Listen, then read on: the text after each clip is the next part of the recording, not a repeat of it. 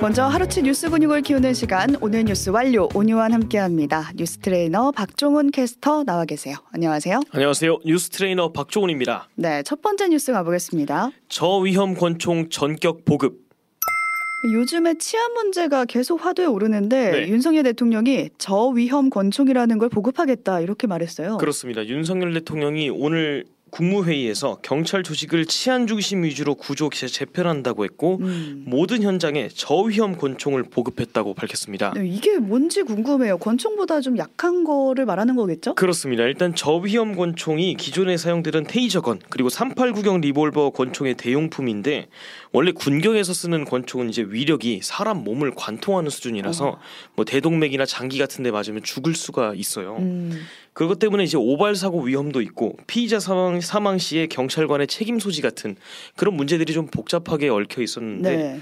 이런 저위험 권총은 이제 탄환이 플라스틱 재질이라서 어, 기존 리볼버 위력의 10% 정도밖에 안 된다고 합니다. 네, 지금 그림 띄워드리고 있는데 진짜 탄환 맨 위가 플라스틱으로 되어 있네요. 네. 그렇습니다. 음. 저걸 이제 젤라틴 블록에 사격 실험을 해봤는데 5cm 정도 깊이까지만 들어갔대요. 이게 살에 박히는 수준이지 관통하는 건 아니고요. 음. 뭐 골, 골절이 일어- 일어날 수준도 아니라고 합니다. 네. 물론 이제 공포탄이나 9mm 보통탄을 어, 사용할 수도 있고요. 그리고 손잡이 쪽에 스마트 모듈 장치가 있어서 GPS 기능으로 사격 시간이나 장소, 뭐 격발 수 같은 데이터를 수집할 수도 있다고 합니다. 그러니까 어디까지나 제압용 무기로 사용하겠다라는 네. 건데 다만 이 저위험 권총이라도 잘못 사용되면 급소나 특정 장기에 맞을 수 있잖아요. 네, 그렇게 되면은 사망에 이를 수도 있다라고까지 나오고 있어서 그렇습니다. 실효성 있는 대책이 될지 한번 봐야겠습니다. 다음 소식 가볼게요. 내년 윤석열 정부 가계부 발표. 내년이면은 윤석열 정부가 임기 3년 차에 접어들잖아요. 그렇습니다. 이제 정권의 반환점을 도는 내년인데 네. 이때 얼마를 쓸 건지 기획재정부가 예산안 발표했습니다. 그렇습니다. 몇몇 분야에는 뭐 예산을 더 늘리기도 했습니다만 예산 상승폭이 줄어들어서 긴축 재정의 기조가 보입니다. 음. 아껴 쓰겠다는 거고요. 네. 일단 편성된 예산은 656조 9천억 원.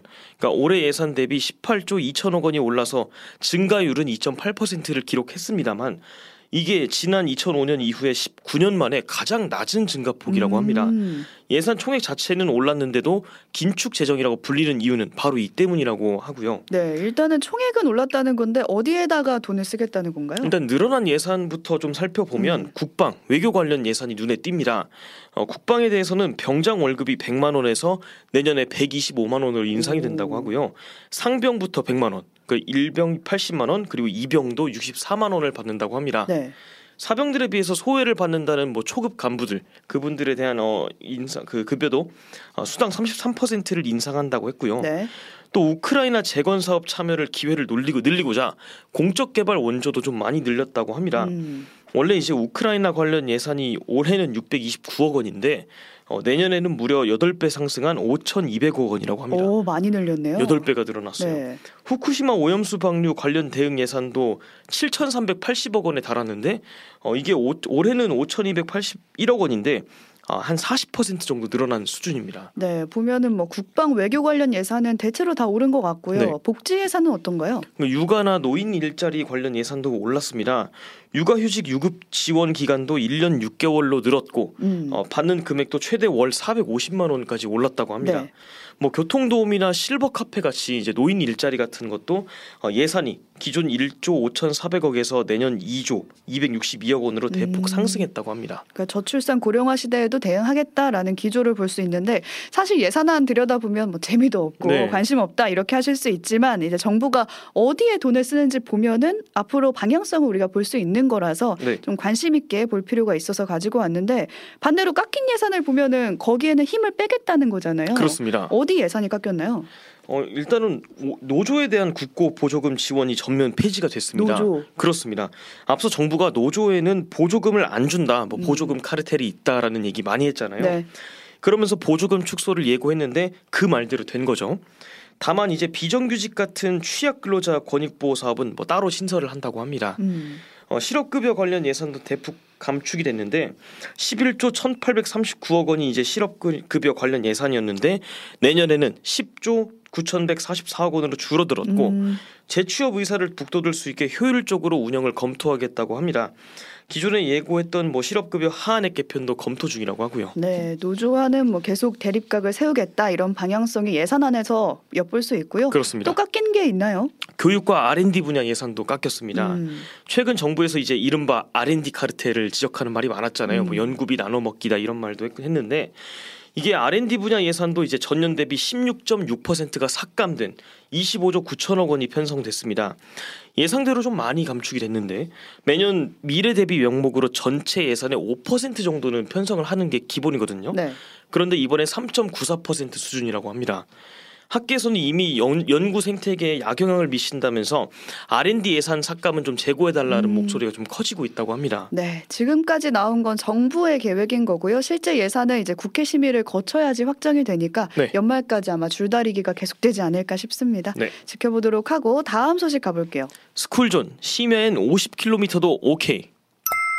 그 유치원이나 초등학교 근처를 우리가 스쿨존이라고 해서 네. 여기 이동할 때는 30km 속도 제한이 있잖아요. 천천히 가야 되죠. 네. 천천히 이제 기어가다시피 이제 차가 가는 건데 그렇습니다. 심야에는 50km까지 달릴 수 있게 되는 건가요? 그렇습니다. 스쿨존에 시간제로 속도 제한에 차등을 이제 두기로 한 건데 다음 달인 9월 그러니까 이번 주 금요일부터 시작되는 거고요.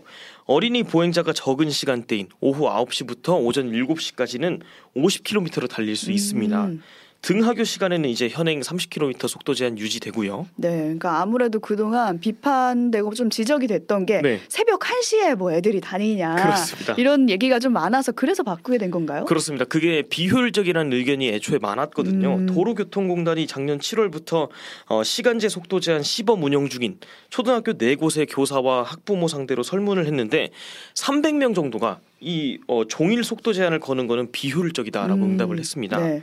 대신에 경찰은 이미 종일 이미 종일 시속 50km로 제한 중인 스쿨존이 몇몇 있거든요. 음, 여기는 이제 오히려 등하교 시간대 시속 30km로 규제를 강화한다고 합니다. 그러니까 스쿨존인데 50km인 곳도 있었나 보네요. 그 전국에서 한 10% 정도 되는 어. 스쿨존이 아, 그렇게 운영을 하고 있다고 하고요. 네, 여기 대상으로는 이제 교제가 소폭 강화된 모습이죠. 그러네요. 네. 경찰 측이 밝히기로는 이제 통학로 주변 보도도 확대를 할 거고 안전 준수 사항을 지키지 않은 통학 버스도 단속을 좀 강화할 계획이라고 합니다. 네, 안전사고 없도록 단속도 충분히 이루어졌으면 좋겠습니다. 네. 다음 소식 가볼게요.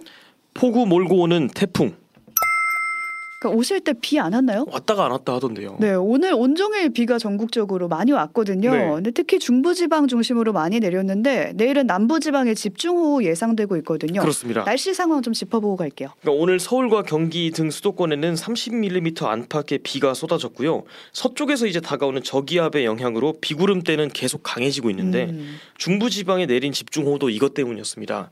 어, 수도권은 최대 60mm 그리고 충북은 최대 100mm까지 굉장히 큰 비가 예보돼 있고요. 네, 어, 부산, 울산, 경남, 남해안에도 200mm가 넘는 물벼락이 내릴 예정입니다. 이외 남부 내륙 지역에도 100mm 이상의 많은 비가 내릴 걸로 보이고요. 네, 지금 비가 쏟아지고 또 예보돼 있는데 네. 이 와중에 태풍까지 올라오고 있다고요? 그렇습니다. 주말 사이에는 이제 태풍의 영향을 받을 가능성도 있습니다. 음, 9호 태풍 사올라 그리고 10호 태풍 담레이가 지금 인근에 있는데 지금까지 여기 이 두 개 태풍 경로는 뭐 우리나라랑은 거리가 좀 멀어 보입니다. 어. 그런데 이제 괌 쪽에서 북상 중인 11호 태풍 어, 하이쿠이가 변수거든요. 음, 지금 오키나와까지 접근을 했는데 이게 어, 진로가 다소 유동적이라서 하이쿠이가 어떤 방향으로 움직이느냐에 따라서 우리가 주, 말에 태풍 영향권에 접어드느냐 이게 좀 음. 달려 있다고 볼 수 있겠습니다. 네, 곧 가을에 접어드는데 이번이 부디 뭐 마지막 장마 소식, 뭐 태풍 소식이었으면 좋겠습니다. 그랬으면 좋겠습니다. 태풍 피해 가도록 기대해 보면서 여기까지 박종원 캐스터와 오늘 하루치 뉴스 근육 키워봤습니다. 고맙습니다. 고맙습니다. 오늘 뉴스 완료.